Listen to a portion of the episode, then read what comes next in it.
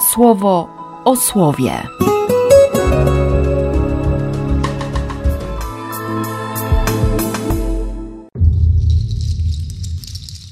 Dwudziesty siódmy lipca, wtorek. Z Księgi Wyjścia. Mojżesz wziął jego namiot i ustawił go poza obozem, i to daleko poza obozem.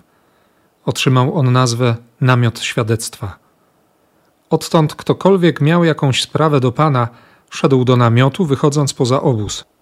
Ilekroć Mojżesz szedł poza obóz do namiotu, cały lud stawał, każdy przy wejściu do swojego namiotu i patrzył uważnie na odchodzącego Mojżesza, dopóki nie wszedł do namiotu. Po wejściu Mojżesza do namiotu zstępował słup obłoku i zatrzymywał się przy wejściu do namiotu. I wtedy rozmawiał z Mojżeszem. Cały lud natomiast patrzył na słup obłoku znajdujący się przy wejściu do namiotu i cały stojący lud składał pokłony, każdy od wejścia do swojego namiotu.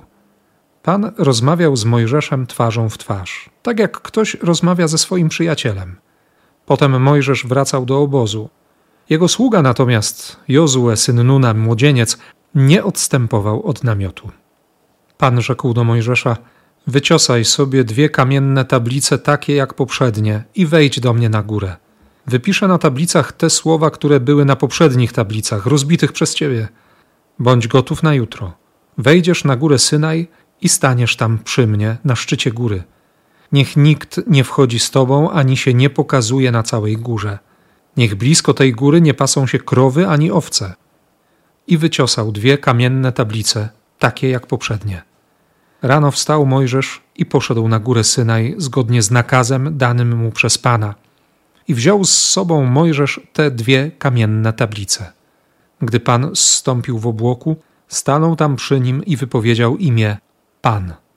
I Pan przeszedł przed nim i wołał: Pan, Bóg miłosierny i litościwy, cierpliwy, serdecznie życzliwy i szczery, trzymający się słuszności i okazujący łaskawość przez tysiączne pokolenia, przebaczający niegodziwości, nieprawości i grzechy.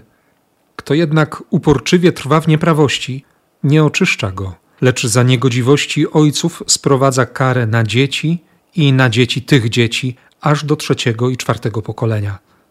Wtedy Mojżesz z bojaźnią pochylił się aż do ziemi, oddał pokłon i rzekł: Jeśli posiadłem Twoją łaskawość, Niechże mój Pan zechce iść razem z nami, bo ten lud jest wprawdzie twardego karku, ale Ty możesz odpuścić nasze grzechy i nasze nieprawości, i my będziemy należeli do Ciebie. I był tam Mojżesz przed Panem przez czterdzieści dni i czterdzieści nocy. Nie jadł chleba ani nie pił wody. I zapisał owe słowa na tablicach przymierza, to jest dziesięć słów. Z Ewangelii według świętego Mateusza. Potem odprawił tłumy i wszedł do domu. Jego uczniowie przyszli do niego z pytaniem: Wyjaśnij nam przypowieść o chwaście na polu. On, odpowiadając, rzekł: Siewcą dobrego ziarna jest syn człowieczy, polem świat. Dobrym ziarnem natomiast są synowie królestwa, a chwastem synowie zepsucia. Wrogiem, który je rozsiał, jest diabeł, żniwami kres doczesności, a żniwiarzami aniołowie. Jak zatem zbiera się chwasty i pali w ogniu, tak będzie u kresu doczesności. Syn człowieczy pośle swoich aniołów i zbiorą z jego królestwa wszystkich sprawców zgorszeń i czyniących nieprawość. Wrzucą ich do pieca z ogniem. Tam będzie szloch i zgrzytanie zębami. Wówczas sprawiedliwi będą jaśnieć jak słońce w królestwie ich Ojca. Kto ma uszy, niech słucha. I Pan rozmawiał z Mojżeszem twarzą w twarz, tak jak ktoś rozmawia ze swoim przyjacielem. I to chyba ośmieliło Mojżesza, żeby powiedział: Jeżeli zatem obdarzony jestem Twoją łaskawością, pokaż mi się.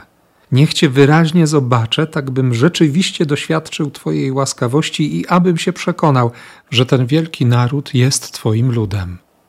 Wcześniej Bóg powiedział do Mojżesza: Wyruszaj, odejdź stąd ty i twój lud, który wyprowadziłeś z Egiptu.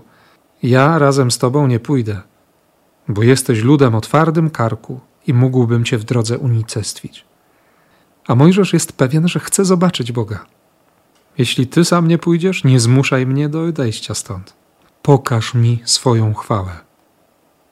I wtedy ta odpowiedź Boża: Przejdę przed Tobą swoją chwałą i zawołam przed Tobą w moim imieniu, Pan, bo okazuję litość temu, nad kim mam litość i miłosierdzie, dla kogo jestem miłosierny. Być tak bliskim Bogu. Nie wiem, czy zdajesz sobie sprawę, że, że jesteśmy Bogu tak bliscy, że On naprawdę ma do nas słabość, że naprawdę jest miłosierny, litościwy, cierpliwy, serdecznie życzliwy i szczery, trzymający się słuszności i okazujący łaskawość przez tysiączne pokolenia, przebaczający niegodziwości, nieprawości i grzechy. Dlatego czeka. Dlatego Jezus dzisiaj w Ewangelii wyjaśnia tę przypowieść o, o pszenicy i życicy, mówiąc o kresie doczesności. On naprawdę liczy na to, że, że my się zmienimy na lepsze. Że nawet ci, którzy są sprawcami zgorszeń i czynią nieprawość, że oni też będą inni. W końcu z taką nadzieją wziął krzyż. Kto ma uszy, niech słucha. Szema Izrael. Szema. Słuchaj, będziesz kochał.